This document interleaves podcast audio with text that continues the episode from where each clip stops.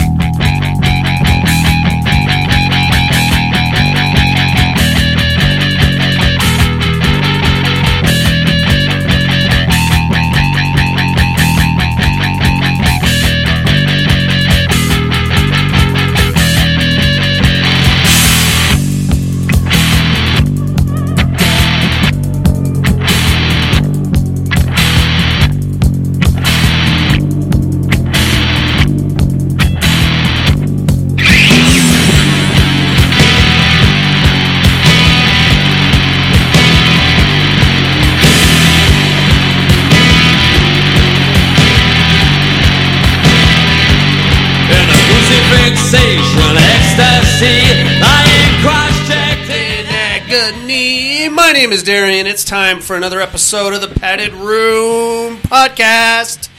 What's going on, ladies and gentlemen? It's me again for another week, all by my goddamn self. I am sorry about that. Uh, what can I say? Everybody's either at work or sick or sick at work, which is my modality these days. I cannot stop working, and uh, I am. Uh, I actually feel pretty good uh, today. I feel pretty good. Last couple of days, not so much. I don't care. I am dauntless in my quest to bring you only the best and brightest of horror news and reviews and things that I feel like talking about this week, right here in the Padded Room podcast. Thank you guys very much for joining me. Uh, nobody, no Jason, again, no Monica, no nobody at all, nobody at all.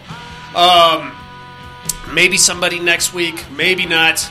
I'm not counting on it, but you can count on me being here for you with my horror bullshit. I got a cup of coffee, I got a stack of horror movies to tell you about, some of which you may have seen, some of which you haven't. Uh, I have your correspondence, I have horror news hot off the press. I've got everything I need right here, boys and girls. I don't need anybody else. It'll just be me. I, not that I would mind having somebody else in here, uh, so I don't feel like a crazy person in my guest room talking to myself. But I guess that's just not going to happen. So now that I've droned on long enough and ruined everybody's night, let's uh, let's get into the show, shall we? Horror news, listener mail, all the usual fun stuff. Have you started your Christmas shopping yet? I think we have what ten days to Christmas, fourteen days, something like that. I did. I, I did some online shopping, and now, um, well, it was mostly for myself. I'm easily sidetracked. I'm sorry, uh, but uh, no, I got. I did some online shopping for the other peoples in my household, and now I'm getting a little nervous that that shit is not going to show up by Christmas because I'm not very good at reading Amazon uh, descriptions or arrival dates or projected arrival dates or anything really at all um, in regards to. I'm an irresponsible shopper, is what it boils down to, and I am sorry. Um, but, uh, you know, Christmas, January 3rd, January 9th, you'll get your shit, all right, people? So just calm the hell down. It'll get here eventually, is what I say. Uh, all right, enough about me. Let's get uh, let's get down to business here. We got horror news, listener mail, all that uh, fun stuff. Why don't we kick things off with a little horror news, my friends?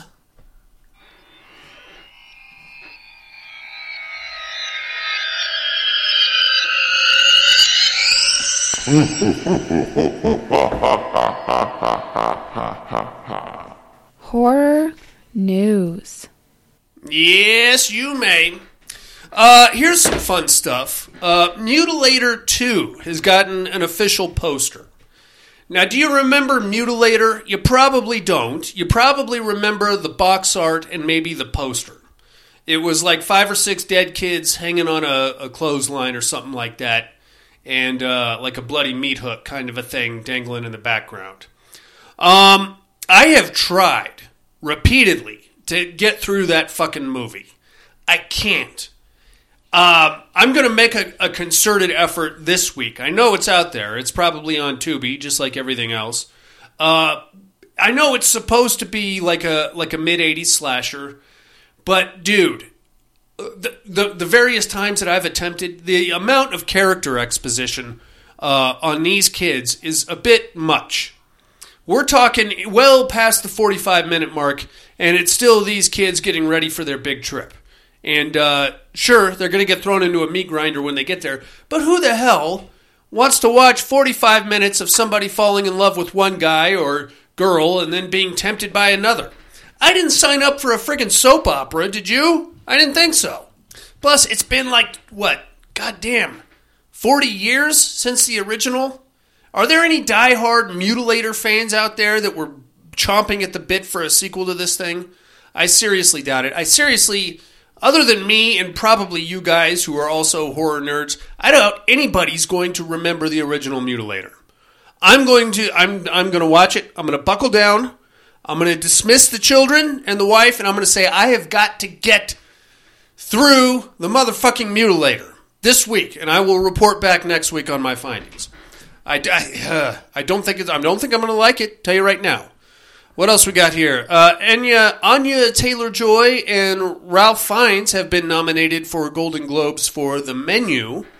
Has anybody sat through this thing yet? I haven't. I know it's being called a horror movie.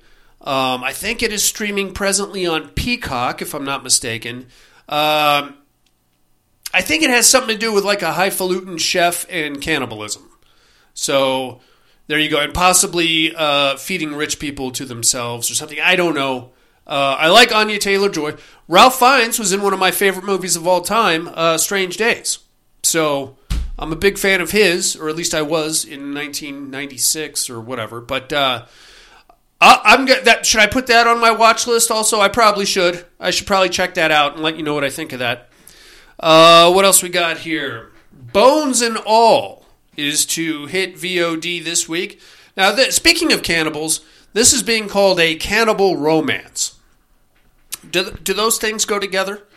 I feel like they don't. I feel like uh, if you're going to eat people, there's not a lot of room to fall in love with the people that you're going to eat. I could see a ghost romance.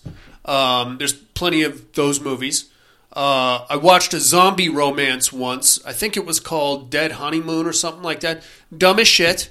Um, what else? Oh, uh, Warm Bodies. That's another zombie romance. Another one, dumb as fuck all. Um, vampire romances. Those are a dime a dozen. But a cannibal romance. How does that work exactly? Do I do I need to check this out? Has anybody seen it? I don't know. Um, I might. I'm. It, it's got my curiosity, if nothing else. I might. I might dig in there. Uh, speaking of digging in, Crimes of the Future. Now we watched this a couple weeks ago. It's getting a uh, physical release, uh, 4K and Ultra HD. Uh, probably be out next week. Um. ah, okay. Uh, Cronenberg at his most Cronenbergiest, I think, is the best way to describe this. Right? Uh, I guess we're all going to be eating plastic in a couple of years, and because we're making too much plastic, and human biology is evolving to adapt to the, the nearest suitable food source. I don't know. I don't know what you're, you're going for here, Dave. Um, I don't think I'll be picking that up. I like I like I have. I, let me rephrase that. I have to be in the mood for Cronenberg. I like, better yet, I'm I'm a big fan of early Cronenberg. Um, the Brood, Videodrome, uh, Shivers, um, The Fly. After that, I, I wasn't even mad at History of Violence because that was more of like a weird action revenge thing. Um, not so much on the weird body melting stuff, stomach vagina situation. Weird. He's a weirdo, man. He's a weird guy, and uh, I know his his philosophy is that all real horror must come from within, i.e., the human body. But uh, I don't know, man. I feel like uh, if you were to have sex with David David Cronenberg, it would involve some weird implementations. Is what I'm thinking. You know what I mean? He's going to break out the toolbox and uh, not necessarily use any of it on you. He wants you to use it on him. I don't know, man. I'm, I'm just not. I got to be in the mood, and I have not. I was not in the mood for Crimes of the Future. I guess. Lastly, here's some big news. I'm pretty excited for this. I don't know about you guys. Shawnee Smith is in talks to return for another Saw installment. This would be Saw 10. Um, I think that includes Spiral and Jigsaw. Um, I don't know, man. I, I, I like I like Saw.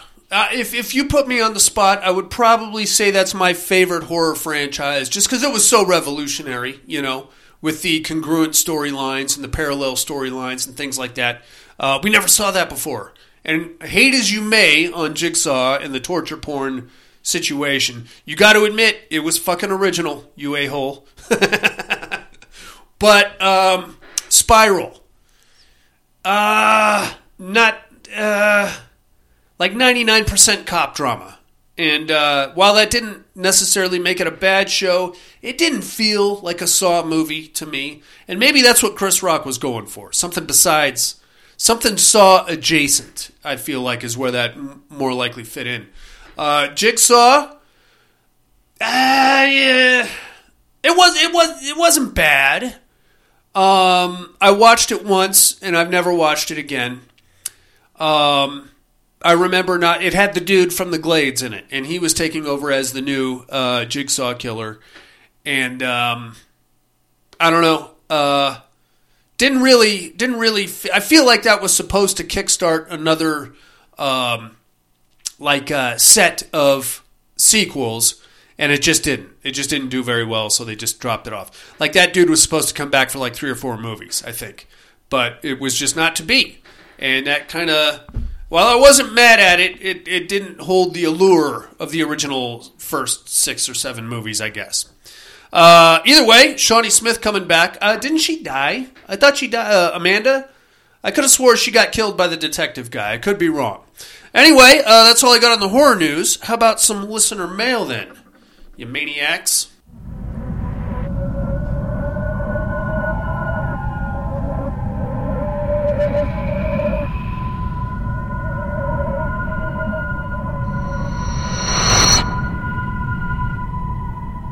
Listener mail.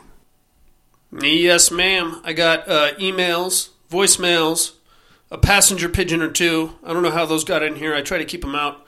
Uh, let's start things off over in jolly old England. Here comes the horror slut. Cats in the house. Subject line: watches. Evening, gen- I hope. I wonder if she's talking about wristwatches because periodically people like to send me pictures of their genitalia uh, and not, you know, tell me it's a picture of your cock. Say, hey, what do you think of my watch? And then the watch is, you know, cock. Right next to the cock is what's going on there. All right, watches. Evening, gent. I do hope everyone had a safe week and that you have some company soon. So I had to remember what the joke was, and we'll say that Cowboy has a really nice watch. I knew it! I fucking knew it. Those two are sending each other, uh, fucking naked pictures, is what they're doing. Aha! I knew it. I knew it. I knew it, Cat. I don't want to see it, though. Don't send it to me. No, thank you. Uh, he he, though his bribery was something much better for my oralism, and certain phrases said are always worth waiting for when earned. I am curious as to the returning segment and am sure it will be fun. I hope everyone has a safe and healthy week. Cat! Well, you just stay tuned there, Cat, and I will bust the uh, I will bust your uh, cherry when it comes to the returning segment. Speaking of Cowboy and his ding dong, here he comes, the man from Reno, Nevada. Cowboys in the house. Subject line Old segment. Evening padded room. Hope everyone is doing well and someone made it in tonight. Possibly the return of Deacon's joke hour. Ha ha.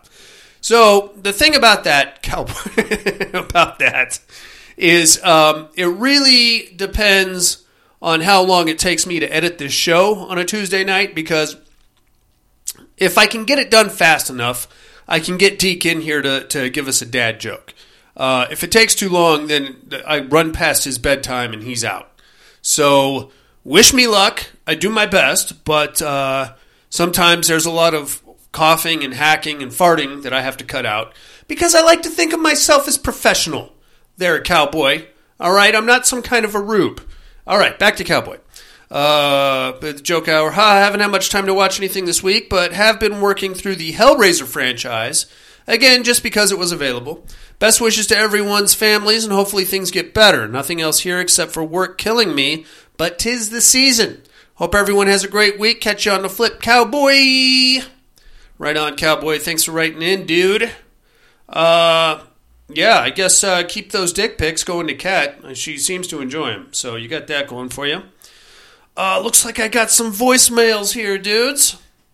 Okay, this first one actually came in right smack in the middle of last week's show, but it's from our main man, Tom Hardy. Let's hear what he had to say last week. Hey yo! Hey, you padded room. How's my favorite degenerates this week? Well, I was there. I'm not sure if I made it in on You time, but! I'm getting my shit in anyway. Hey, oh, yeah. put me down for them critters, man. I you lost. Take it critters all the way. I think it's time the critters finally won a terror dome. I don't think so. Uh, hey, Jason, Alan, oh, you guys are going through some shit. Stay Yeah. strong, brothers. Uh, hope all is well. Uh, last thing there, Mr. Brock, you Yes, were sir. talking about predators, and um, you you recognized, I don't know, was it an Easter egg or a cameo of whatever Uh huh. the um, the critter that was uh, that, had been caught by the predators, the winged uh, Oh, yeah. predator, that uh, monster or whatever It had wings. that the predators were hunting. Uh huh. And um, what that was actually, uh, I don't know if you were able to make it out. It was actually the creeper. Oh, was see? it the Creeper? Because fucking wings don't mean shit, motherfucker. Oh, wow. Anyway, hope all is well. Love you like family. Bye now. How dare you? Man, he is not going to forgive me for my flying argument, is he? He's not. He's chomped down on it, lockjaw tight, and he is not going to let up. Do I did, did, do I deserve that? Probably, but uh, whatever. I I don't think the I don't think the predators could kill the creeper, dude. I don't think they could. Um, I don't know. Well, maybe they maybe they blow him to bits or something, but uh, whatever. Uh, let's get over to beautiful downtown Anderson, Indiana. Here comes Coop Nukem. There's somebody in here, Cooper. What's up, Darian? What's going on, Hope man? all is good. Hope you guys are uh, I'm okay. doing healthy and staying safe. I feel Um, good. So first off, on Shudder, I got to watch. What do you got? Uh, what was that called? It was an old Italian one, I think, Oh, called. Torso. Torso, yeah. And uh, wow, I think I think Huh. it's in the category of the giallos. yes, sir. But uh, man, uh, I was really blown away by how like uh, how attractive the women are in that, and how much nudity they they show for That's such an old is, movie. man. But uh, Yeah, uh, I definitely wanted to say if you haven't seen it, that's uh, I have seen it. that's got to be in Darian Spank Bank there. You So, bet your sweet ass it is. Um, tried watching a couple of others. yeah. Non-horror things like Bullet Train and I don't know, just a lot to. I heard good things about that. I don't know. I, maybe I'm an idiot. I just I can't keep up with that crap. But anyway, that's really all I got. Nothing, uh, nothing crazy. So Alrighty. uh, hope you're doing well. Hope everybody's doing well, and I'll hit you up later. That See sounds good, brother. Uh, the Giallo, man. Giallo uh, is a is a subgenre of horror. You guys know that. I don't have to tell you that. But one of the staples of the Giallo is uh, buxom young ladies getting butchered by some kind of a sicko, and sometimes like they get raped too. So there's always plenty of nudity involved. Um, I wish there was like a uh, Giallo section at Warehouse Records and Tapes when I was renting movies from there at the ripe old age of nine. Uh, even looking at like the covers of these things, you could beat off to them. I'm gonna tell you right now, you could beat off. You just look at the covers, squeeze one out, not a problem. Right on, Coop. Thanks for writing in, dog. Um, yeah, let's get over to let's get down to the funky old South, shall we? It's the main man in Alabama. Alan's in the house. Boom, what's up? What's up, Hope Alan? you're doing good, Mr. Darian. Um, let's see. Educating Mr. Darian. Are you Come on now. Lord of Illusions? No, so close. Anyway, uh, Barbarian, seen it, liked it. okay. Uh, hope you dig it. That's all I got. Bye. Right on. Thanks for writing in, Alan. You're going to kick yourself right in the ass when I tell you who I was last week. Because it's a movie that I know you've seen. And I know pretty, probably all you guys have seen it. Uh, whether or not you admit to having seen it is a whole other story. Uh, all right, now he's back for this week. It's our main man in Southern California. Tom Hardy has returned, probably to make fun of me again. Hey yo! Hello, padded room. How's my favorite degenerates this week? Uh, it's just me again. I do hope you're doing good. I am okay. Mr. Brock, I see you decided not to play my last message to give the I did a fight anyway, chance. You fucker. all right, all right, we'll let that slide. I guess it wouldn't matter anyway. No, it would But not. uh, let me get right into it. You know, Okay. uh, for the educating, Come on. this is this is Come on. I think is one of the ones I'm gonna fucking be pissed about. Like, oh god, Come damn it, I on, Tom Hardy. that one. Take a stab But at it. I don't know who you are. Damn it! Um, I did have something on the. Uh, Hmm. what are you looking at? What do you got? I uh, caught this flick, uh, a classic horror story or classic horror. Yeah, Oh, classic yeah. horror story. Yeah, yeah. Like an Italian flick on. Uh, I think it's Netflix, isn't it? I don't remember what it was on. It was, it was it on was one of them services, Yeah. and uh, it was all right. Some really great masks. Uh, Sure. The ending. You know that that the the bad guys are wearing and whatnot. I actually really like those. I like that. Yeah. Going really good and The uh, ending. really really shit it out at the end. Yeah, unfortunately. I, I'd actually have to say, if you want to have something on in the background, it's fine. If you want to pay Uh, attention and enjoy something, you know, don't Prob- go with it. yeah, You're gonna get man. sucked in and find out it was a piece of shit. um, speaking of pieces of shit, Oh. what about that troll flick? you didn't like Now, that? Hear me out. I actually Okay. kind of liked it. All right. Initially, I was kind of going for it. I was like, "All right, man, you know, like this is kind of like like Japanese are known for like ghosts and yeah. French extreme horror and stuff, Sure. and hey, maybe this is you know Norwegian. You know, they're they're known Their for troll niche. flicks from Sure. here on out, or something like that. Okay. So I was down with it, man. I was going for it. Yeah. CGI didn't bother me too much. You know, it is what it is. Right. But that fucking end again. What you didn't like Um, about the end? Yeah, I, I probably shouldn't say anything about it It's- uh, yeah. because it is new, Okay. but it is very tropey, um, I could see that. especially in these like large monster movies. And I'll just say this because I'm sure everybody's going to see it come in. Uh, you know, hey, the mission is destroy the fucking monster. Right, We got to destroy this motherfucker. everybody. He's you know running rickshaw in our fucking town. Right. And then when they're destroying him, they're like, "No, I don't think that's a good idea. I think I think it's I think he's okay. He's misunderstood." That's what it is. Man, dude. I don't give a fuck if he's misunderstood. If he's like stomping through my town, Yeah. smashing the fucking bridge and Right. shit, fuck that guy. I don't know. I, I probably gave away too much, but I'm kind of pissed at that flick. You know, I was I was going for it. I was enjoying it. The the heavy it wasn't too heavy handed on its um social commentary. You know what I mean? It was a part of it, but it wasn't Yeah. it wasn't so blatant to where it just dropped you out. I guess. Um, GP'd.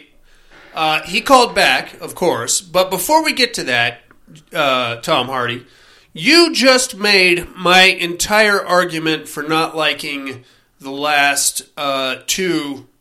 Well, there, there's more to it, but the last two George Romero zombie movies, Diary of the Dead and uh, was it, Survival of the Dead. Diary of the Dead being by and far the most offensively bad movie I've.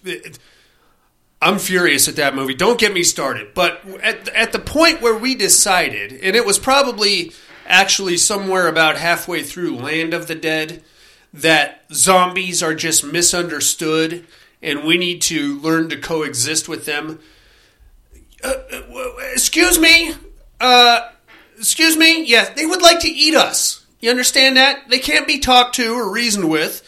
Uh, they're not. The, the thing, like the the ones the like the leader of the zombies in Land of the Dead who's trying to work at a gas station and the only time he attacks anybody is when his girlfriend gets killed the zombie girlfriend gets killed. Come on now. Come on now. These are fucking zombies all right? What what do we do? We can't just all right. You, you understand what I'm saying though. You know what I mean?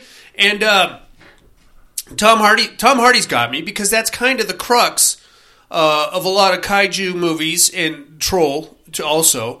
Oh, you know, he's just uh, he's just trying to get back to his family. Okay, well, he's gonna flatten Oslo, Norway, in the process and kill hundreds of thousands of people to get back to his family. So, who's the real bad guy here? Sure, his family's dead. I'm sorry. And forgive me if I'm spoiling this for you if you didn't catch the immersion therapy. Uh, there's nothing we can do about that. Apparently, there was a, a, a Christian uh, king that had to slay all the trolls to uh, f- uh, force Christian Christendom or something like that. And uh, now this guy's back up and he's pissed and he's just trying to get back to his his king his palace or whatever it was where all the bones are. And uh, yeah, now we're supposed to feel for him. Sure, sure, I feel for him, but he's also also got to die before he kills hundreds of thousands of people, whether it be by accident or on purpose. All right, back to Tom Hardy. Really, really, it's the same thing with the uh, Diary of the Dead and Survival of the Dead. Uh, probably more so with Survival of the Dead because there we, we thought we could teach the zombies how to eat animals instead of people. so really, all we have to do is open up a chain of zombie restaurants, and we can we can all get along, right? All right, here comes Tom Hardy again. G motherfucking P. Oh hell yeah! Hell yeah! All right, sorry about that. No, you're Uh, fine. I was droning on a bit there about shit that I didn't like. So, but let me tell you about uh, Mm. the one that I caught that I did like. Okay, Uh, that new um, Wednesday series. Oh, you uh, like that, huh? Wednesday Addams. yeah. Cooper's Hey man, it. not bad. Okay. Uh, one of the positives I could definitely say about it is you can watch it with the kids. Okay. You know what I mean? It's not uh, it's not over the top jump scares and stuff like that. You can watch it with the kids. All right. There's enough uh, kid stuff for them to enjoy and enough adult shit for um, for I guess you know adults to enjoy. Sure, Anyway, uh, that's all I got. Oh, you had mentioned you're bringing something back. I am. I was wondering, are you bringing back the meat hook? and is that what we're looking at? Bringing back the meat hook? Maybe. Anyway, Darren, hope you got somebody there to talk to. Not tonight. Uh, either way, appreciate the solo shows, and of course, appreciate the others. Hope everyone is well. Love I'm you like for you. family. Bye now. Love you too, Tom Hardy. Thanks for calling in, baby. Uh, yeah, nope. Just me again. Uh, may, uh, maybe somebody next week, maybe not. I don't fucking know, man. I know everybody knows where I am and when I do the show, and they are, everybody knows they're more than welcome to join me. And yet here I sit, brokenhearted, and try to ship. never mind. Uh, never mind. Um, yeah, man. Uh, I'll, I'm gonna get to Wednesday one of these days. I don't. I don't. I doubt it'll be on a Wednesday. Ironically enough, but uh, bringing back an old uh, segment tonight. I'm going to tease that a little bit. Tom Hardy may or may not be onto something, but we will get to that later in the show. Thank you very much, Tom Hardy, Coop Nukem, Alan, uh, Cat, uh, Cowboy. I hope you two enjoy uh, sharing naked pics of each other. Well done. And uh, let's get let's get into a movie, shall we? Speaking of naked ladies, let's get into this movie, shall we?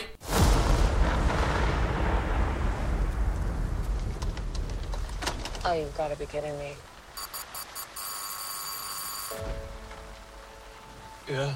This is 476 Barbary, right? Yeah, I'm renting this place. No, I booked it a month ago. Are you sure you have the right place? Yeah. What am I supposed to do? Why don't you come inside and we'll call these idiots?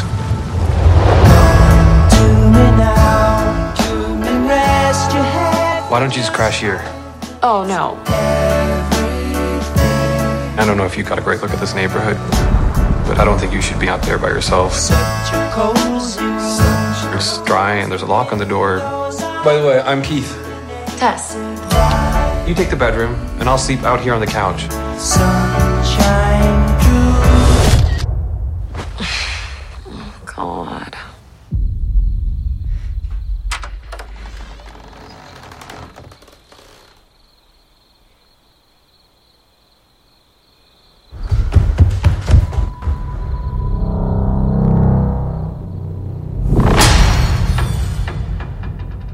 Keith?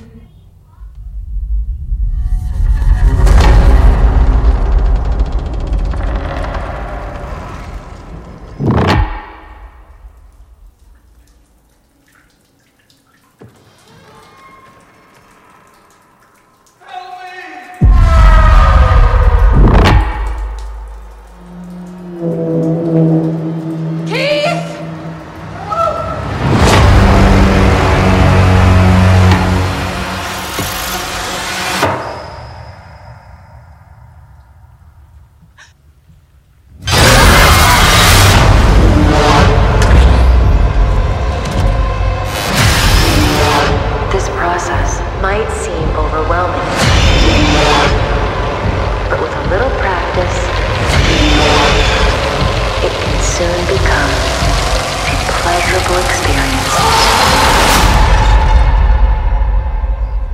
This is perfectly natural.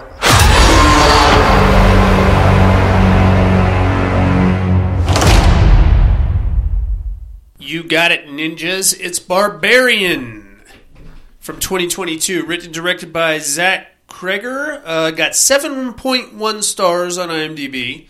That's 3.1 stars better than President Evil. Stars Georgina Campbell, Bill Skarsgård, and Justin Long. It's got a solid R rating. I got a kill count of five on this bad guy. Oh, daddy! Have you guys seen this one? It's pre- it's still pretty new. It's streaming on HBO Max. Um, I know some of you dudes have seen it who saw it, went and saw it in the theater. That is something I missed out on. I feel like this would have been a hell of a movie to watch in the in the theater. Now, I also feel like this one could have easily been a trilogy because we we're kind of getting three movies in one here, and uh, they're all they all tie together. I mean, it's it's one timeline, but it's very jumbled and it's pretty cool the way it's set up. It's kind of Tarantino esque, excuse me, but in a in a not so convoluted way. I, I don't know if that makes sense or not. Uh, anyway, let's jump right in. So we start on a dark and stormy night, and uh, we have a young lady pulling up to a house, what appears to be a a, a small but very well kept house, and it's uh, a very dark neighborhood that she's in, but um, she gets the address. She runs up there. Uh, it's and this is where we discover that this is an Airbnb that she rented because she double checks the address on her phone, uh, puts the uh, the code into the lockbox. Have you guys ever stayed in an Airbnb type of a thing? It's very strange, but it's kind of cool in a way. Uh, it's you basically rent somebody's house for a while. Now, um, the only reason I would do that is if I were having a large number of people over and I couldn't pack all, all my fucking friends into a hotel room, which I can't. Uh, so, like me and my wife do it every year for her birthday. We go up to this cabin up at uh, Donner Pass and uh, have all of our friends up there, get ridiculously drunk, and uh, try to have sex with each other. we have not uh, had 100% success as yet but we are going to continue to try. um, but it's kind of weird because you know that you're in somebody else's house. And whether or not they actually live there or it's just some kind of a property that they own, it's still, you know, you're using their dishes and their silverware and stuff like that. And you have to, at this point, you just have to accept uh, that you're being uh, videotaped from various angles. What I like to do is go in there with like a fast moving hour of comedy and dance. You never know. Uh, whoever's watching might be like a talent agent or something like that. You might get a, a call back, you know, hey, we liked what you did in the bathroom two weeks ago. You want to come audition for this thing? that's stupid. Ah, that's stupid. Anyway, um, so she gets there. The, the key is missing from the lockbox, is what happens. So she's like, ah, shit. So she goes back to her car. It's pouring rain out. Uh, tries to get a hold of somebody from Airbnb. It's the middle of the night. There's nobody to pick up the phone. Uh, she's like, shit. And then she looks up and she sees uh, the living room light come on in the house. So she's, oh, fuck, there's somebody in there. She runs up there and rings the doorbell. And who should open the door? None other than Pennywise the Clown, Bill Skarsgård. Uh, he's like, hey, uh, what, what, what, what are you doing? And she's like, uh, what are you doing? I rented this place. Why are you here? And he's like, No, I rented this place. Why are you here? And then we find out that they both went through separate. She went through Airbnb. He went f- through uh, oh, Home Away or some other website. I don't know. But they basically double booked this place. And now uh, they're kind of fucked, these two. So she he convinces her to come inside. Now, the next, I don't know 35 minutes are kind of intense, but in a weird way. So you have these two, they're trying to sort this whole thing out.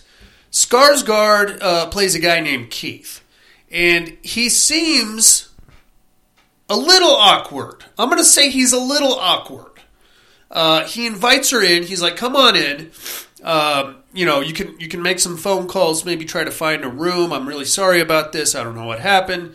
She's like, yeah, okay. Uh, goes inside, kind of dries off for a second. Uh, she takes a picture of his driver's license, uh, and he she asks him to pull up the reservation, his reservation, just so that she knows that this actually happened. And I get it. If I were a young lady in this situation, I probably would not go inside. Um, you know, if there was an, I don't know, man. You, you can't be too careful these days. And uh, bearing in mind we are watching a horror film, you have to expect that somebody is going to run afoul of something here. Now, off the top of my head, the first time I watched this, I, I thought to myself, well, Skarsgård is obviously going to end, or Keith, I should call him Keith, is clearly going to end up as some kind of a sex perv, and this was some kind of a, you know, uh, spider web that he laid for her to walk into so that he could tie her up and uh, probably have anal sex with her, or some kind of a mouth rape situation. I don't know what he's into. Um, but the the duration of this scene, and this again, this eats up a good twenty minutes, twenty to forty minutes of the movie, is very sweet. You know, uh, he he invites her in. She comes in, dries off. He pulls up his reservation. Uh, he's like, "Okay, here it is," and she's like, "Oh yeah, you did actually uh, reserve this. Very cool." She's very uneasy around him. Uh, he makes her a cup of tea. She chooses not to drink any of it, and rightfully so. Uh, she's like, okay, well, I'll just I'll just get a room somewhere else. So she gets on. He gives her the Wi-Fi info, and she just starts, you know, scrolling through nearby hotels. They're all booked, and he's like, ah, that's right. There's a big convention in town, so they're all going to be booked up. Um, at that point, he's like, well, you know, uh, this this is really awkward. I'm sorry about this. And she's like, no, it's not your fault. Why don't you just crash here? And she's like, uh, and he's like, I know, totally weird, but I don't know that you're going to have a lot of options. So we'll we'll sort this out in the morning. We'll both get our money back and get a free night here at this place. Uh, here, you take the master bedroom. I'll sleep on the couch. Uh, you can lock the door in there so nobody can get in. And she's like, uh, well, I have this weird thing about clean sheets. And he's like, oh, that's cool. No, I get that. Uh, there's a washer and dryer right here in the back. Why don't we throw those in the in the uh, washer and dryer there, and then you'll have your clean sheets. You can crash here. I'll crash here on the couch, and then we'll get up in the morning and we'll sort this whole shit out, get our money back, and get a, a free night here. So begrudgingly, uh, she decides to do so. She agrees, and uh, from there we get like this neat little, uh, almost Hallmark esque kind of um, getting to know you over a bottle of wine kind of montage and she's explaining that she's there for a job interview and she wants to be a research assistant to this documentarian chick. And he i guess is some kind of a big deal in the local music scene. And he's like yeah well i can help you out with your your uh, documentary. I'm the, i'm kind of the music guy. And she's like oh my god that's you? It's like yeah i'm trying to you know i'm scouting local properties or whatever. I don't know. Um, but they're kind of you know uh, I wouldn't say they're falling in love, but they're definitely attracted to each other. And there is a possibility of them falling in love. And if you can forget for a few minutes that you're watching a horror movie, you're kind of rooting for these two. You know what I mean? She's an attractive young lady. He's a handsome devil. You know Skarsgård. He's he, he's not an ugly guy. Um, yeah, why not? Why not have these two fall in love over this bizarro Airbnb situation. So um, uh, they kind of they kind of hunker down for the night. Uh, she goes in there and locks the uh, the bedroom door and goes to sleep. He crashes on the couch. Now, about halfway through the middle of the night, there, her bedroom door mysteriously pops open. Okay, she's got a couple glasses of wine in her, but I wouldn't say she's hammered. Uh, once it pops, she hears it creak open, and she's like, "What?" She remembers locking it, and then she realizes that Keith, who is asleep out on the couch, is having some kind of a night terror situation. He's like freaking out. So she's like, "What the fuck?" Goes out there and wakes Keith up, and he's like, "What are you doing?" And she's like, "I don't know. What are you doing? How, did you open my door?" And he's like, "No, I'm asleep." And she's like, "I know. You're having a nightmare." And he's like, "Why are you waking me up?" I don't know. Uh, I I don't know. I was kind of hoping that like if I'm in Keith's situation and she wakes me up in the middle of the night, I'm hoping it's to have sex. That's that's how I roll. Uh, if I'm in her situation and all of a sudden the door uh, pops open that I know I locked, I have to assume that he's coming. Somebody's coming in here to rape me. I hope it's not Keith because I was she was kind of into him. So uh, very weird. Uh, she wakes up the next morning. She's running late. She goes outside, and this is where we come to the realization that this cute little house is actually right in the middle of one of those uh, dilapidated neighborhoods in Detroit. And that is a ripe horror setting right there. And it's such a strange juxtaposition because you have abandoned homes on either side of this house and across the street and some kind of an abandoned um, factory or silo situation just uh, off and down down the road there. Um, and it's just it just looks like a demilitarized zone, like a po- post-apocalyptic um, wasteland, with the exception of this one cute little, very well upkept house um, right in the middle, and that's where they stayed, and that's so weird. But we'll get more into the, into that and how that works here in a minute. Uh, from there, she goes on her job interview, nails it. Uh, she tells the interviewer where she's staying. She's staying in a neighborhood called Brightmoor. And the lady who's interviewing her is like, What are you doing there? And she's like, oh, I got this cute little Airbnb house. It was some kind of a mix up, but I ended up there and it's okay. And she's like, You can't stay there, lady. You need to get out of there, like right now. And she's like, Oh, it, no, it's it's it's neighborhood's a little rugged, but you know I'll be okay. She's like, uh, well, good luck. So that kind of send, sends up like a red flag right there, right? Uh, she gets back to the house uh, before uh, Keith does, and she's like, you know, we have like a cute little moment where she's looking at the picture of Keith that she took of his driver's license and kind of loftily dreaming of him for a minute. You got to root for these two, right? And I, I, I don't forget that we're watching a horror movie, but more to the point, I'm at this point I'm just rooting for Keith not to be a scumbag. That's that's where I'm at in the movie. I don't know what's going to happen here. Maybe she laid the trap and she's looking to cut him up, or um, I don't know. Maybe there's some kind of fucking zombie situation in the neighborhood. I just don't want Keith to be a scumbag at this point. Uh, so she gets back to the house. Anyway, enough about that. She gets back to the house before Keith does. Uh, she's taking a big fat dump because she's got a few minutes of privacy, and that's where she realizes that uh, that bathroom is out of toilet paper. Well done.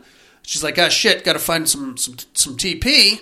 So she starts looking around the house and comes up upon the basement.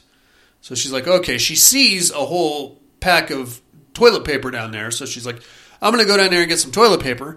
Starts going down the stairs to the basement, and uh, the door closes behind her to the basement, conjuring style, locking her in. So she's like, oh, shit. Uh, tries to get out of the basement. She can't. The door locks itself, I guess. Um, and then she's like, oh, I got the ho- my phone's up there in the shitter, and I got the house key right here. Keith can't get in. Ah, shit. This is another fine mess I've gotten myself into over toilet paper. Uh, so now she's just chilling. She's got nowhere to go and nothing to do but to be in this basement until Keith rolls up. Now, there's a couple of exterior windows, and they're those high up windows. You know, they're about, uh, I don't know, 24 feet long or 24 inches long, 12 feet, 12 inches high. Uh, then you got to like stand up on a on a bucket to look through them. They're about foot level if you're walking by out on the street. So she's like, okay, well, when I see Keith roll up, I'll bang on this window, and then he'll see me, and then maybe we can find figure out a way to get the key to him, and then he can come let me out of here. So I'm not like stranded or anything. I just got to make it until he gets here, and then I'll be good to go. So she's hanging. She's looking around, trying to think of other ways to get the fuck out of there. Less embarrassing ways, I would assume. And she comes across a weird hole in the wall with a rope coming out of it. Uh, and the hole is only about big enough for the rope to come through. It's about the size of a silver dollar. So she's like, Well, that's weird. Where does this hole go to? And what's this rope all about?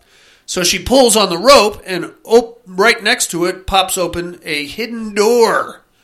Ooh. What is this hidden door all about? Why is it hidden? What's up with this rope situation? So many questions. Uh, the door pops open and it's just darkness down, down this whatever's back there. She can't see it. She doesn't have a flashlight or a phone, so she does the logical thing and says no, thank you. But again, she's got nowhere to go and nothing to do. So eventually, her curiosity gets the best of her, and she sets up this ingenious ro- uh, mirror um, reflection system. So like she, she has the light coming in from the uh, the the, mir- the windows. She reflects it using a mirror that she found, and she shines it down the dark hallway past the hidden door. And she can see down at the end there's another door with a doorknob. So she's like, ha ha ha ha. Do I really want to know what's down there and what's behind door number two? I suspect not. As a horror fan, uh, I my curiosity would probably get the better of me, but at the same time, I don't want to be implicated in anything. And if there's a dead guy down there, I don't want my fingerprints on him.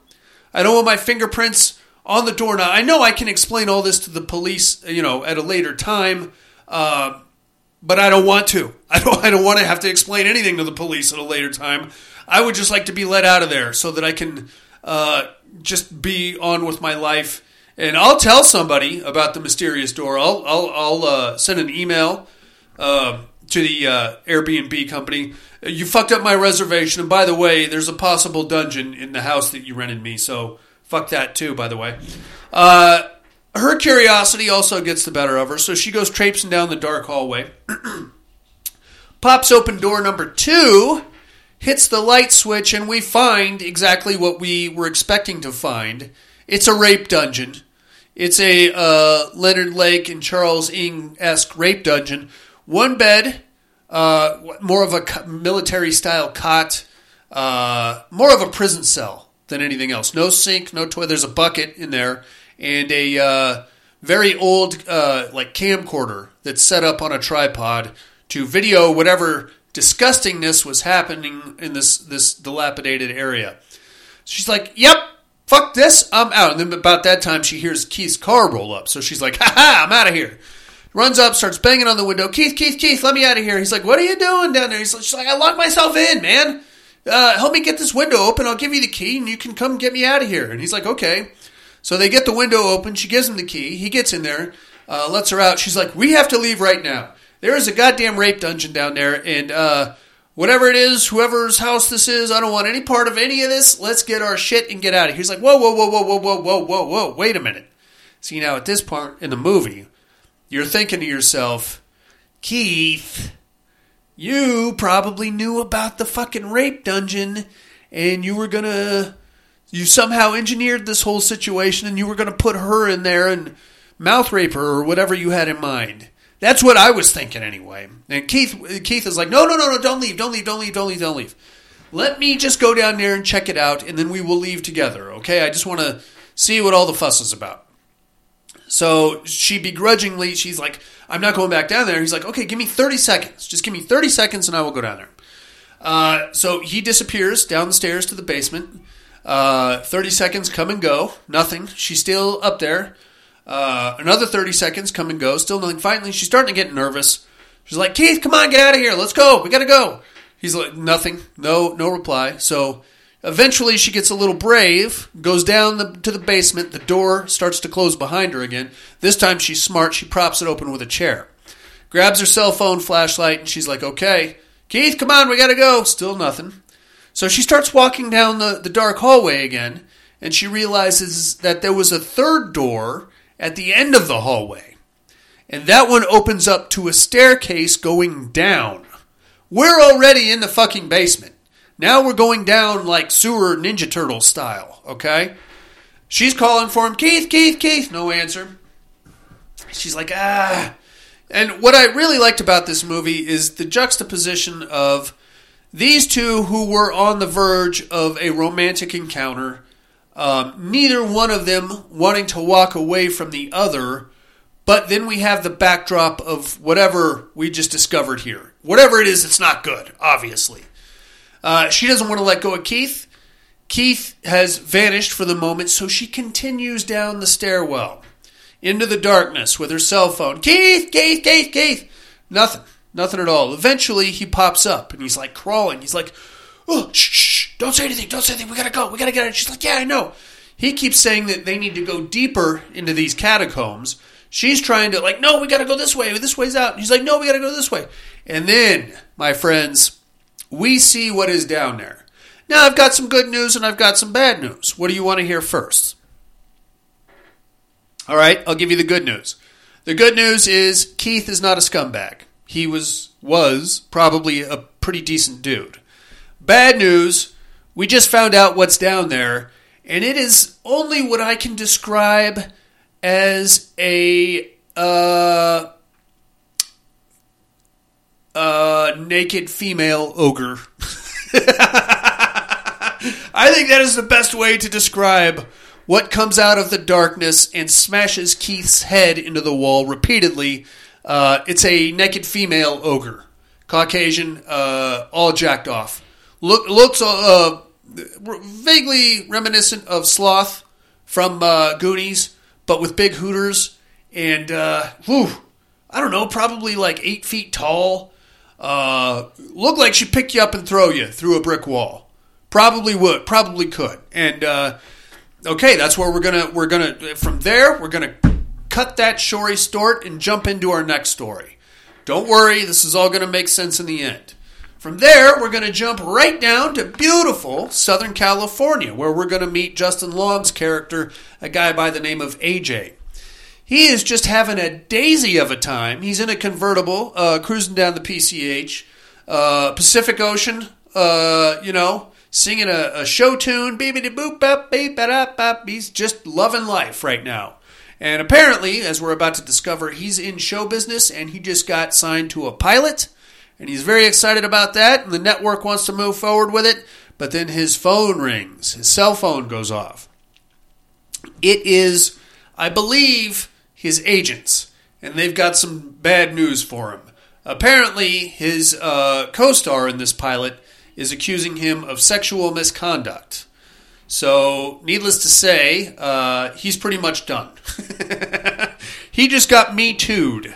Um, the network is uh, can't well it's I mean it's not canceling the uh, the pilot the pilot but they're definitely firing him and they're launching an investigation. And on top of that there's going to be a news story in the the Hollywood Reporter the following day detailing uh, the events of this. And uh, there may also be some basically he's done man. It's all over. Whatever show business career he had is kaput. You can't fuck around with that stuff AJ um, could be uh, we don't know we don't know AJ at this point. This could all be you know a vindictive co-star, or he could be a rapist. We'll get more into that as the story goes on. Um, now, what does this have to do with what the fuck is going on at Detroit? Very good question. And the like the the polar opposites that we are jumping to here is crazy because we just came out of a subterranean uh, possible sex dungeon underneath a demilitarized zone in Detroit to beautiful Southern California along the PCH and the, the show business, uh, uh, uh, you know, working actor. So we just, the, you know, jumping from these two polar opposite scenarios and backdrops is really, you know, you completely forget about Keith and Tess and what they were going through. Now you're more concerned about AJ. Well, you're not really, because Justin Long plays this kind of dicky, uh, kind of a, kind of a douchebag, kind of a deal. Uh, so anyway, he's done. His career's over. He goes to his financial uh, wealth management guy, and he realizes that with his present house there in Southern California, uh, he's got about three months before he's flat broke. That's the bad news. The good news is apparently that he owns several properties in Michigan, i.e., Detroit, uh, that he could sell, he could liquidate those, and uh, you know maybe buy himself some time or help take care of his lawyer expenses. Um, so there's that. So while all that's going on, apparently he jumps right in. He gets dropped by his financial guy. Also, uh, he gets on a plane and goes to Detroit, where he's going to stay at one of the houses he owns which happens to be the Airbnb uh, fuck story that we just left. Now, I don't want to tell you that. I mean, I think it pretty much goes without saying that something nefarious happened between AJ and his co star. Number one, Justin Long is playing this role with just like a. Uh, enough of a tinge of douchiness to where it's very well believable. Uh, and that's before we, we get into the pseudo confession kind of a thing that we're going to get here in a second. But on top of that, um, I don't know. It just doesn't seem that far fetched that there was actually maybe not a rape situation, maybe more like a uh, hey, if you don't suck my dick, uh, I'm gonna get you kicked off the fucking show or something like that. I don't know. And he doesn't really get into it, but we'll get more into that in a second. So he gets there. We find out that he is the owner of the Airbnb house, and he's like, hey, what the hell? Uh, he gets in there. The key's missing. All of uh, Tess and uh, Keith's stuff is still there. So we don't, we can't really say for sure exactly how much time has passed between when Tess uh, saw Keith get killed down in the catacombs to when Justin Long walks in the door. I have to assume it's at least a day or two because I don't know. I just have to assume that. I mean, I wouldn't think it would be like that afternoon or anything, but uh, I like probably a, at least a day, at least 24 hours, I would say, that she spends down there. She can't even tell dude. They're like underground. There's no fucking windows. There's no. It's all fucked up. Um, so uh, Justin Long there's like, hey, he calls the Airbnb place. He's like, hey, somebody shit is in here. Do I have squatters? And they're like, uh, no. We haven't had a rental there for a couple of weeks, but obviously at this point in the movie, we know that Airbnb and Flyaway or whatever the other app was are complete assholes and don't know anything about anything. So he pitches a big bitch to them. Uh, and then just starts making phone calls trying to put his career back in order. He talks to his mom, and then apparently he's from Detroit, apparently because he's got a bunch of friends in the area. So he goes out to a local bar with his buddies, who one of them just straight up asks him, "Hey, what what the fuck? I read the story. What tell me what happened?" And he basically confesses. Well, he didn't confess, but what he says is that. Um, uh, that he did have sex with his co-star. Uh, she said no at first, but you know he's tenacious, so eventually he talked her into it. But it was all consensual. Now, I don't know, but he strikes me as a as a, a bit of a fuckboy, and I think there are some substantial parts that he left out of that story that probably involves him threatening her career or possibly roofing her or other sexual misconduct. We're not going to get too deep into that story because that's about where that ends. Uh, he goes home, throws up in the uh, the sink, and then wakes up the next morning with a hangover. And he's like, "Oh, fucking shit!" So he starts poking around. Uh, he starts just like rummaging through George and Tessa's stuff, throwing shit around, uh, being the asshole that we kind of know. Um, he starts hearing uh, like noises coming from the basement. So he's like, "Shit, I got squatters." So mind you, the the house is exactly as George and Tess left it. Base room doors propped open with a chair. Uh, the the weird mirror light situation is still set up. He grabs a kitchen knife and runs down there. He's like, "Hey, I got a gun, you fucker! You come up here, you get out of my house, or I'm gonna come down there and just unload on you, you bastard!" Uh, obviously, he's he's a bit of a douche nozzle. He goes down there and then he discovers what they discovered, which is um, the weird rape chamber, the hidden door, all that. But instead of doing like anything, you know, calling the cops or being like, "Hey, does anybody need help?" He starts like googling whether or not this is considered square footage. So when he sells this place, he can make more money. So then he gets down there with a fucking tape measure and starts measuring the rape chamber, paying no mind to the disgusting uh, mattress, the bloody handprint, or the 1982 camcorder that's set up. He's like, oh, I got an extra 42 square feet here, yeah.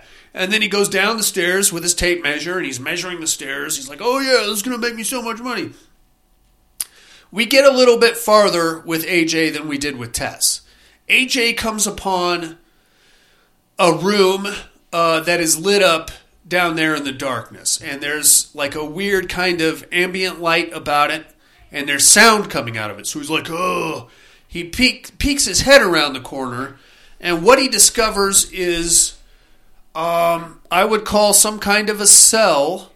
There is an old school 13 inch um, tube TV with a VCR built in, and playing on repeat appears to be some kind of a lactation um, how to video of like how to breastfeed your baby successfully. And there's just trash strewn all over the, the floor of the place. He's like, oh, that's weird. Let me measure this. And then somebody like snags the end of the tape measure. And then here comes our ogre charging at AJ. So he's like, fuck, goes running, falls into this weird pit where we find Tess. Tess is still alive, and she's also apparently has fallen into this weird uh, trapdoor pit scenario. She's like, "Hey, shut up, shut up, motherfucker! She, she's up there." And then here comes we. This is where we get a better look at our female ogre. She comes with a baby bottle and tries to feed AJ, and AJ's like, "No, get that fucking thing out of my face." Tess explains to AJ that if you want to live, if you don't want to get your head caved in the way Keith did, you basically have to pretend to be this ogre's baby. Because otherwise, she's just going to pull you apart limb by limb. AJ's like, no, it's fucking gross, gross, gross, gross. Oh, yuck, get out, get out of here. Uh, eventually, AJ drinks some of the milk out of the bottle, which we have to assume is uh, our ogre's breast milk. But then he's like, he coughs it up and throws up, which kind of freaks the ogre out and gives them a chance to get away. Uh, AJ goes running down one corridor, Tess goes running down another. Um, now, right about this time, we're going to cut to a completely different story. All right? Uh, we're going to stay in the same house, but we're going to jump back in time to the early 80s. all right? Hang out with me. I know it. I know I'm all over the place, but so is this fucking movie, okay? Now we're going to jump. We're going back to like 1982 and all the so we're at the same house, and this house is immaculate. It's got a perfectly manicured uh, lawn. The neighborhood is nice. Uh, all the lawns are are uh, looking good, and the houses are well kept up. And um, we're going to meet the original owner of this house, guy named Bill, played by Richard Brake. Now, I don't know how many times Richard Brake has shown up in a horror movie, but I can tell you whenever he does, he's probably the bad guy. He's probably one of the villains. And we're not going to be disappointed this time because he is just that. Now I'm going to cut this kind of kind of short because I'm already get, getting long on Barbarian. But what we're going to discover here is that back in the heyday of this neighborhood, when the I guess the Detroit motor industry was booming and it was a thriving community, Richard Brake was a bit of a serial rapist slash abductor. And he's the one that built the fucking tunnel system under the house. And he has been, uh, again, very Leonard Lake, Charles Ng kind kind of way, abducting young ladies, imprisoning them in in this weird prison cell corridor catacomb situation, and basically just raping them until he was done with them, and then probably killing them and disposing of their bodies, much like uh, Leonard Lake and Charles Ng. Unfortunately, unlike Leonard Lake and Charles Ng, uh, Richard Bill was having kids with all these young ladies, and then having kids with the kids, and we'll we'll it's you can do the math. Uh, all this inbreeding uh, basically produced this ogre, this female ogre that is now underneath uh, underground Detroit. And this, I'm gonna, I'm gonna like kind of blaze through this, but this is all kind of summarized by this uh, Richard Brake going to a supermarket and spotting a uh, attractive young lady. He's there buying baby products, by the way, so we know he's already got a couple of kids down there. Um, following her home, putting on his uh, power company coveralls. Apparently, he works for the power company. Knocking on the door, going into the house under the guise of some kind of a gas leak inspector, uh, leaving one of the upstairs windows unlocked so he can get in later, and then excusing himself, and then coming back later and abducting the the uh, lady and taking her back to the dungeon for sexual brutalization. I would only assume, and videotape thereof. So that's that's how we came to be. Now we're going to cut back to uh, the present day situation. Uh, AJ is still in the catacombs. Uh, luckily, Tess got out. She got all the way out of the house. Good for her. She's running around this downtown De- or this Detroit neighborhood trying to find some help. Uh, she makes it to a gas station where she calls the police. The police come and basically tell her to quit wasting their time. Uh, apparently, I don't know. The De- Detroit. Good luck getting a cop. Apparently, is how I don't know. I've never been. I've I've been there, but it was a long time ago, and it was like the very nice, a very nice suburb of Detroit is where I was. My uh, aunt and uncle used to live there. Anyway, uh, she calls the cops. Eventually, the cops do show up, like a couple hours later, take her back to the house, and she's like, "Hey, there's a guy in there. We got to get him out. There's some kind of a crazy lady. She's keeping him captive." And they're like, "Okay, look, lady, uh, go sleep it off somewhere, huh?" And then while they're having this conversation, they get a call of shots fired somewhere else. So they're like, "We ought to take you downtown for wasting our time," and they just leave her there and go off to this next call. So she's like, "Ah, shit." So now she's thinking, okay, I'm going to have to go down there and get AJ out myself. How am I going to do this? Unfortunately, now it's getting dark. So she's like, ah, shit. How am I going to do this? As soon as the sun goes down, apparently the ogre comes out of the house and will run around the neighborhood. So uh, Tess is there waiting for her. The ogre comes out. She drives her car and slams it, excuse me, slams it into the ogre and kind of pins her against the wall. And you would think that we killed her, right? Uh, so now Tess grabs her, her cell phone and goes running down into the corridors trying to find AJ. While that was going on, AJ was doing some exploring of his own and came across a weird bedroom situation down there where we happen upon a now probably at least 75 year old Richard Brake, Bill, who is clinging to life and uh, just lays in bed all day, I guess, and uh, gets hammered all day in this weird underground uh, bunker sex dungeon thing. Now, he's got to be in his 90s. Clearly, he's not raping anybody anymore. And I think the ogre was like tending to him, keeping him alive. But he's got this wall of videotapes. And AJ's like, What? How, he can't talk. AJ's like, What can I get for you? You need some water? What do you need? You got a phone down here? And Richard Brett Bill keeps motioning to this table. He's like, "Bring that table over here." So AJ pulls the table over there, and he's like, "Oh, you got all these."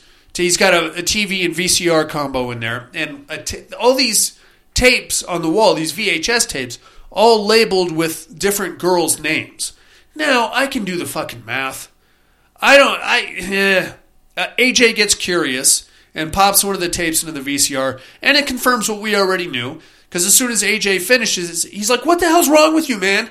What are you, you all these girls, all these ladies down here? What the fuck, man? What the fuck?"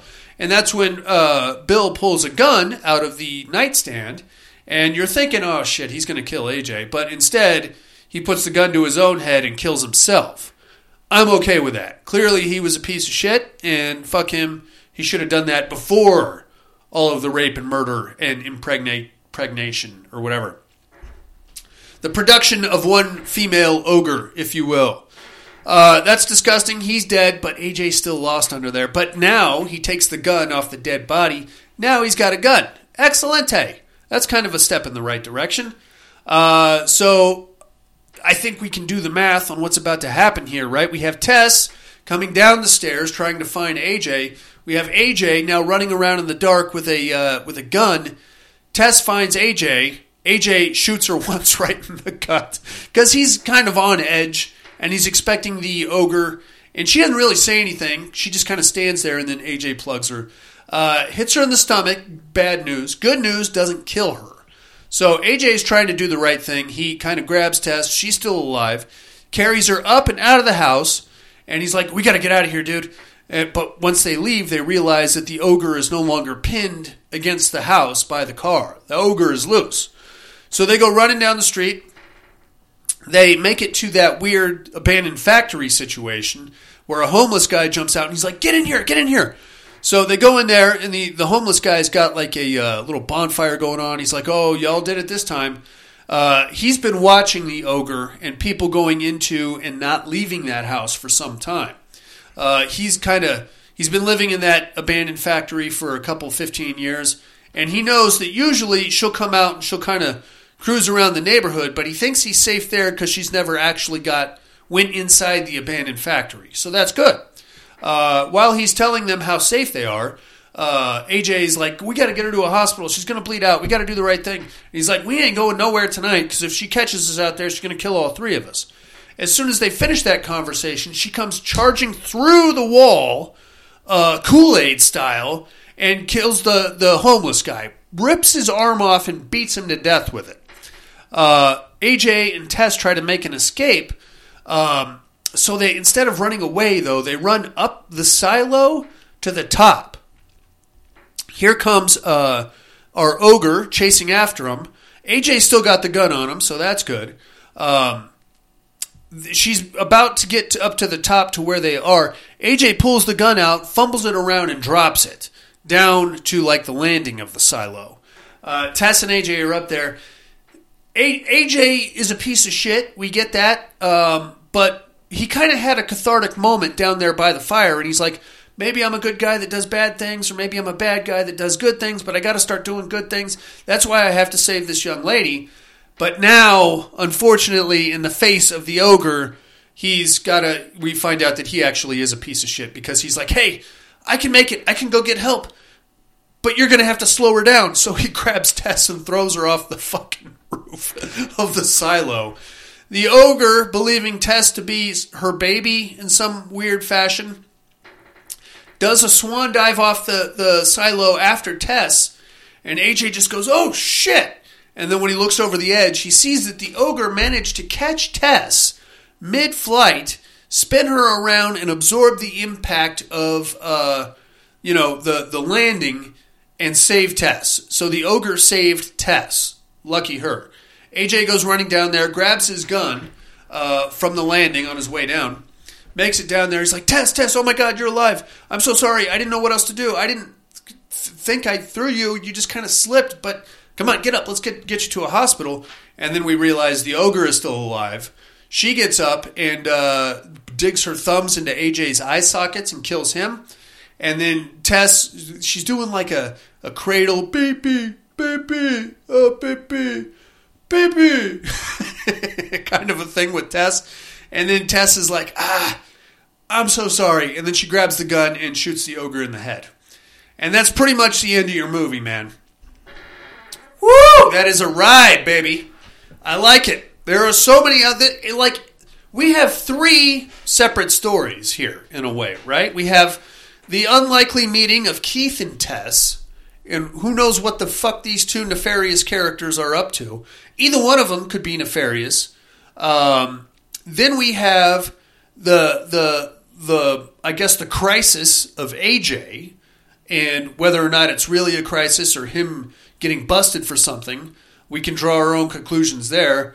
And then on top of that, we have the climax of this subterranean ogre and the, the but the I guess the byproduct of inbreeding and uh, sort of, but I, I, I don't know I don't I don't know where she came from or how she got to be an ogre. But needless to say, she's pissed off. She really wants a baby. Um, don't that, that's probably probably not a good idea. And uh, she's gonna kill some dudes. She doesn't like people. She doesn't like men, rightfully so. And uh, yeah, and uh, how we're gonna deal with that. So we have three movies. Any any one of these stories could be its own movie by itself. Um, great show. All that in an hour and a half, standard runtime, if you can believe that. Very good show. I recommend you check it out. I hope I didn't ruin it for you. Um, if you want to check it out, it's streaming right now on HBO Max. I think it's getting a physical release uh, early next year. I'm probably going to have to put that on the uh, the watch list. All right, inmates, I'm going to take myself a little break. I'll be right back with some other stuff.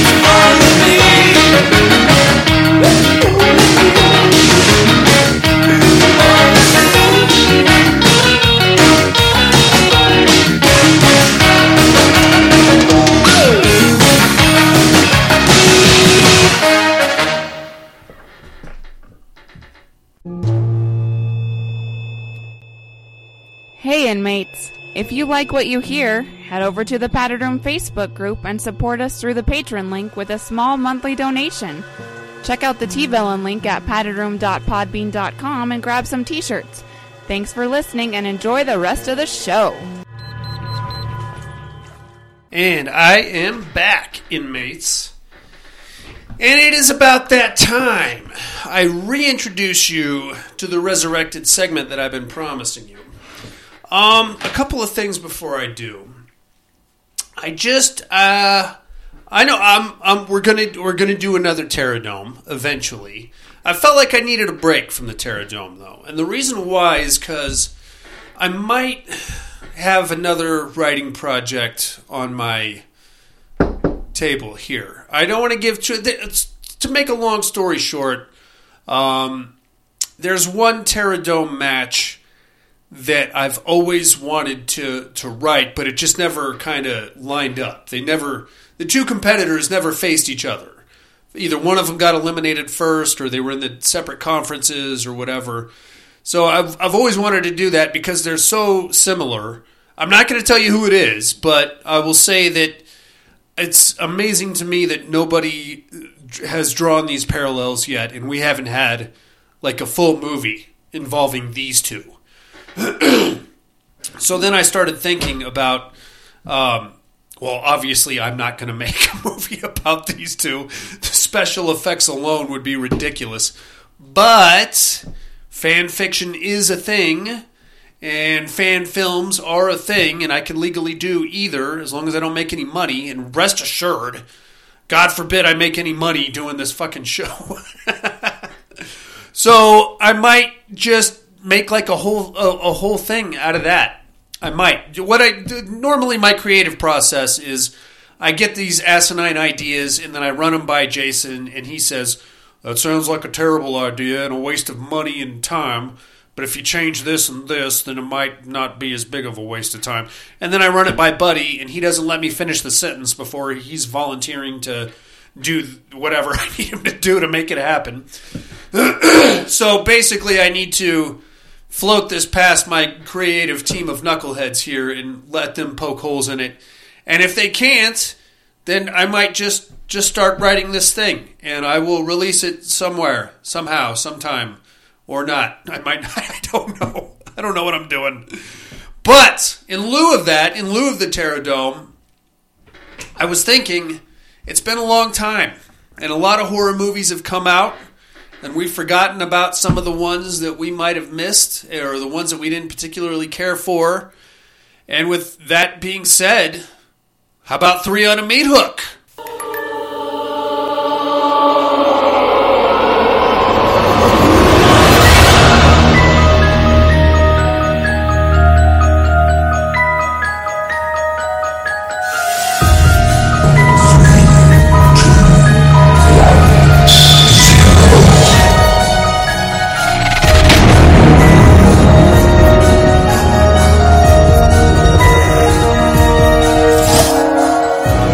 Three on a meat hook. So I'm going to jump right in. It's just me tonight, and I figure why waste any fucking time? Three on a meat hook is a segment we used to do for those of you that haven't been with me for a while, where we would announce our top three movies of whatever horror subcategory we came up with that week.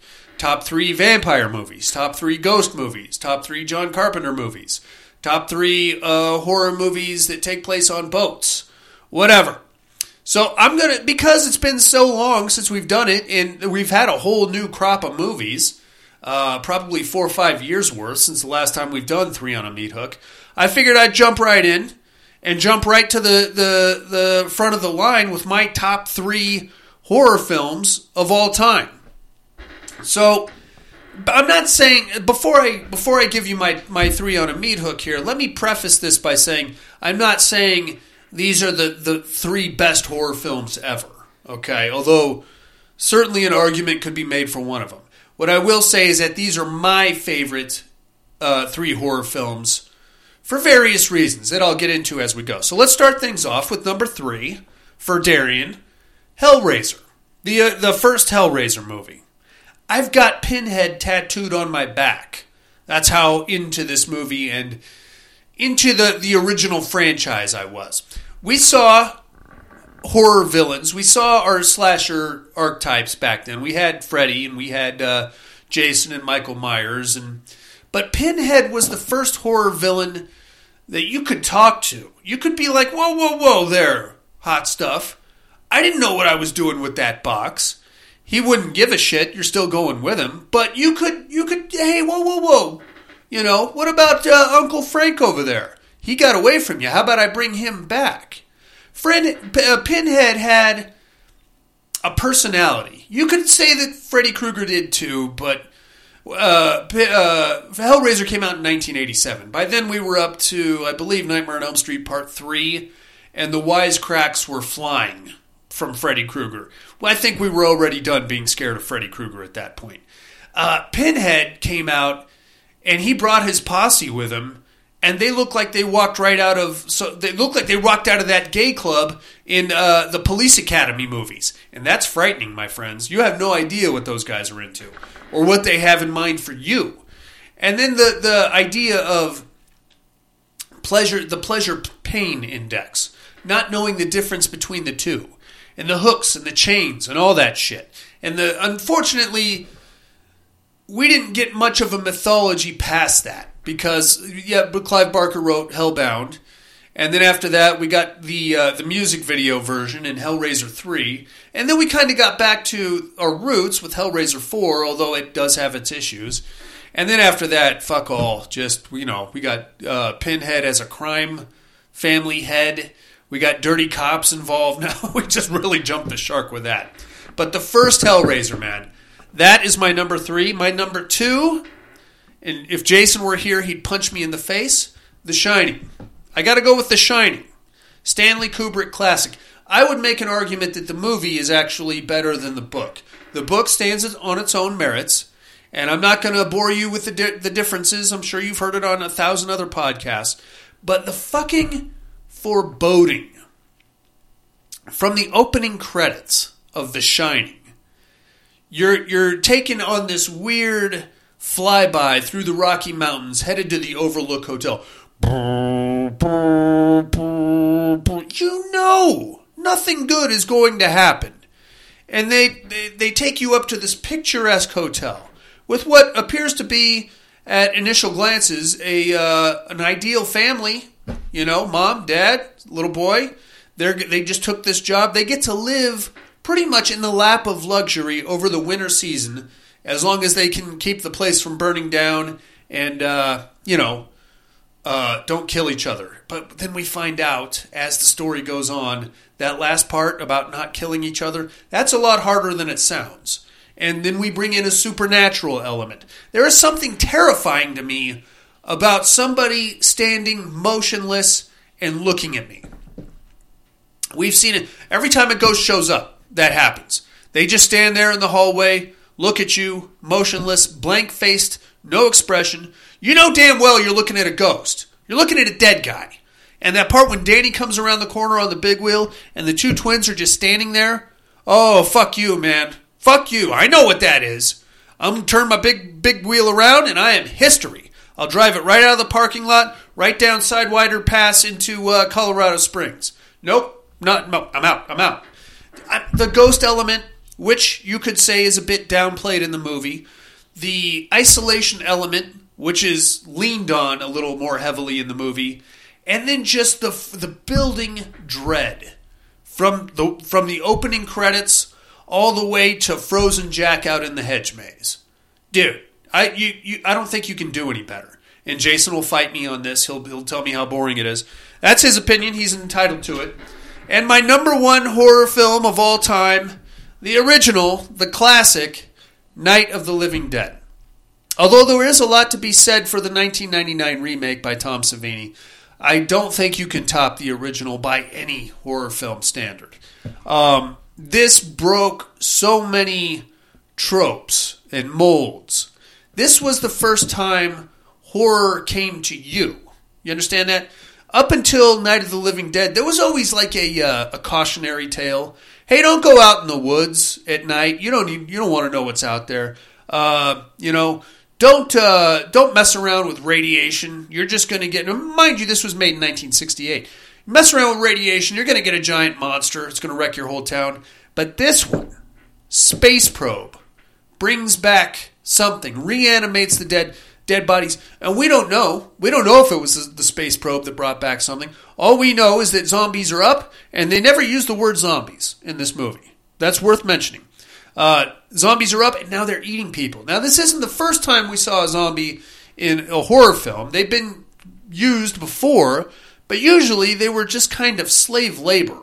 You know, they were just kind of like walking around automatons that could oftentimes be controlled and manipulated. These guys, not so much. These guys are looking to eat you, and that's all they want to do. And the further George Romero got away from that, the more pissed off I got because, later, I mean, I get it. He was using zombies to make his various political statements. But when we get to the point where we're trying to coexist with the zombies and understand the zombies, they're trying to eat you, you motherfuckers. Did we forget that part of the story? That's that's a thing. That's a that's a problem. Uh, at that point, it no longer concern understanding them no longer concerns me. They need to go back in the ground. I'm sorry. I don't want them eating me. I don't want them eating my. I don't want them eating anybody. Really, I just want them to go back in the ground. If you know we could train them to get back in their graves and cover themselves up with dirt, sure. That's not going to happen. Why? Because they're driven by instinct to eat. That is the most base human instinct. That's all that survives in the uh, rotting tissue that is their brains, is the need to eat. We are cattle to them, and that's why we have to kill them, unfortunately. That is my three on a meat hook, my friends. Number one, Night of the Living Dead. Number two, The Shining. Number three, Hellraiser. I would love to hear what your top three horror films are of all time. Mental Health Hotline, area code 775 387 0275. Email thepaddedroom2011 at hotmail.com. Fill me in. You know what I find the most interesting about, especially my top three of all time? Number one will not move. My number one favorite of all time is always Night of the Living Dead. But the other two kind of float around a little bit. I'll watch uh, like a uh, trick trick or treat, and I'll be like, "Oh fuck yeah, that's probably in my my top five or top three even maybe." But then I'll think about it and I'll be like, "Well, it's not. It's good, but it's not The Shining good." So maybe three. But then eh, we got Hellraiser, and then you know it kind of rotates a little bit. That's why I thought it would be a good idea to bring the segment back for a little bit. All right. How about some immersion therapy, you maniacs? Or no, I'm getting ahead of myself. What are you looking at, actually, is what I want to tell you.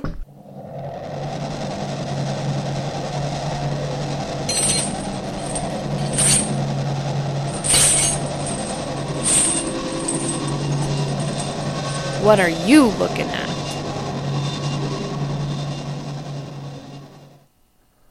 I was feeling the Christmas vibe a little bit this this uh, last week, inmates. I watched Deadly Games from 1989. Um, this is a Christmas movie. Uh, note it is from ni- this is basically a horror version of Home Alone. Uh, kids at home alone, kids home alone, obviously, um, and uh, the psycho Santa killer tries to get in and kill him and his grandpa.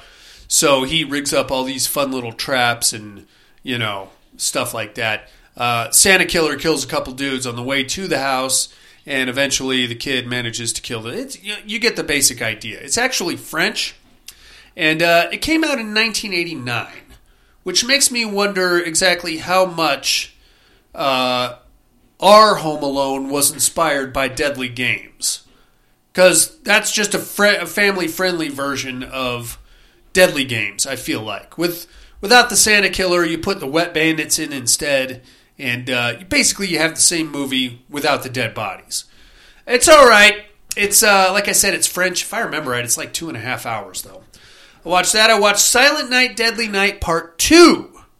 Now I have a confession to make. I had never seen this movie all the way through. Holy! Usually I would just watch clips of it for a chuckle. Wow, this is um, this is bananas. And we all know it's you know the garbage day meme. We all know that. We've all probably seen it. But uh, if you can actually, really, the only part you need to watch is the kill frenzy scene where he's after he kills his girlfriend and just goes walking down the street chuckling and uh, garbage day, bam, bam, bam. It's very silly. Um, yeah, I would say it's so good it's bad, and it has. Other than the amount of footage from the original Silent Night, Deadly Night, it has very little to do with the original film. But they packed like the entire movie uh, worth of footage into the, the sequel. It makes sense when you watch it, but it's still bananas. Uh, I watched that. I watched Christmas Bloody Christmas from 2022. Um. Okay, it, this this one's brand new. It just hit Shudder. It's from Joe Begos, who we all know and love. Uh, he did VFW, which is a great movie. He did Almost Human. Uh, thing at this point, though, is that Joe Begos is kind of over Begosing. Ah, shut the fuck up, dogs. They'll get it out of their system. He's kind of over Begosing a little bit, if that makes sense. So at this point, um, you've seen VFW. There's a very distinct color palette to that movie. And in that movie, it kind of makes sense. We've got another very distinct color palette to this movie.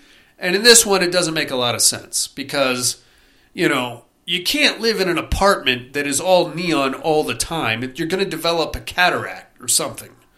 I don't know. It's it gets kind of hard to watch. It's basically the story of an animatronic Santa that goes haywire and starts killing people. That's fine. It's fun. I love it. Gore is ridiculous. Um, that when it gets into like uh, Terminator type of stuff with the animatronic Santa, that's fun. It's good times. But like the color hue of this is very. Um, don't watch it if you have epilepsy. I'll say that. And uh, it it, it kind of I don't know. I felt like it kind of took me out of the movie a bit because you know we get back to one of the main characters' apartment and it's all just neon everywhere and it looks like a smoke machine went off. You're thinking, I'm thinking, how the fuck do you live like that, man? If you if you drop your uh, remote to your TV, you're never gonna find it because it's too goddamn dark in there with all this neon horse shit. I don't know. I just found it a little distracting. Like I said, it's over Begosing a little bit. Uh, I watched that, and lastly, I watched Dark Glasses, also from 2022. This is uh, Dario Argento's dramatic return to the Giallo. It's not bad. Uh, you've got a Italian uh, prostituta that uh, witnesses a murder, and the the killer comes back to kill her. Doesn't succeed, but does uh, kind of run her off the road, which causes her to go blind, and in doing so, also kills a Chinese family. So now her, the blind prostituta, and the surviving member of the Chinese family, a seven year old boy, now must avoid and try to solve the mystery of the who. Once you get into that part, it's a standard Giallo, really. Um, it's not bad. It's not a bad show. You got to be in the mood for a Giallo. Uh, it's very obvious who the killer is. You'll know it if you know the Giallo formula. You'll be like, ah, this fucking guy. I know it's you, you motherfucker. and that is all I'm looking at, inmates. I think it's time for some immersion therapy. Finally.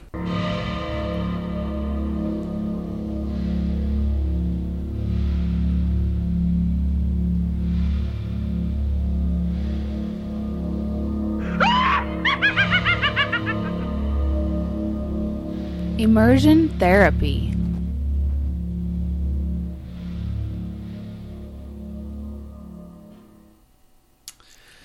Yeah, troll.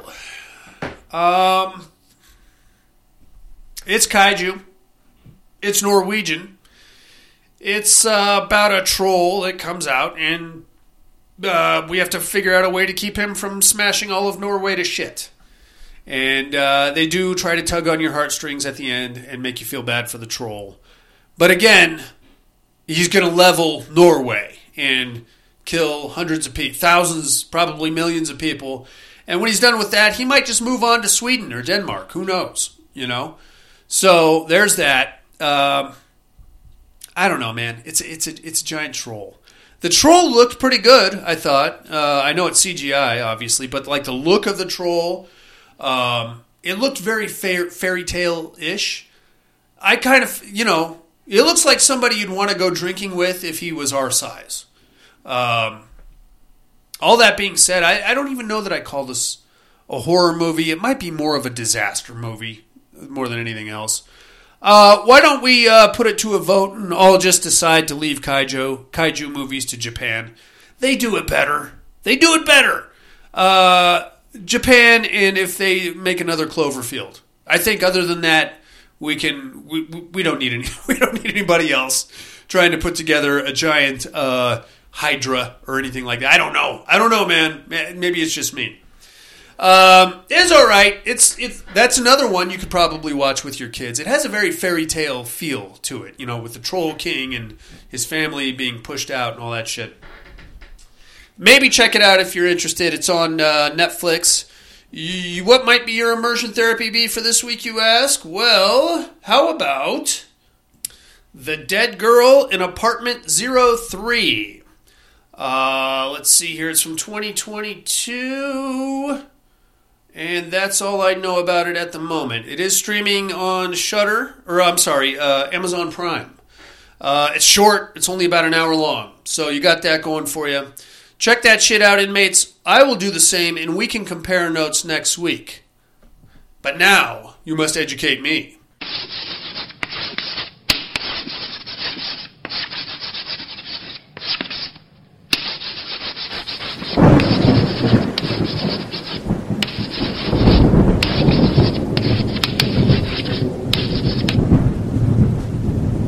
Educating Miss Monica.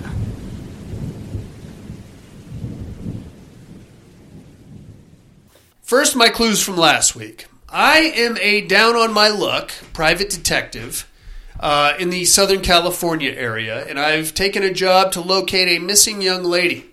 Good news, I've got some clues. She apparently is turning up dancing at the local strip clubs.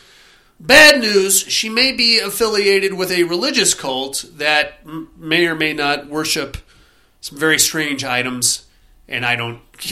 it's a very. I am, of course, Hollywood Chainsaw Hookers. Guys, come on.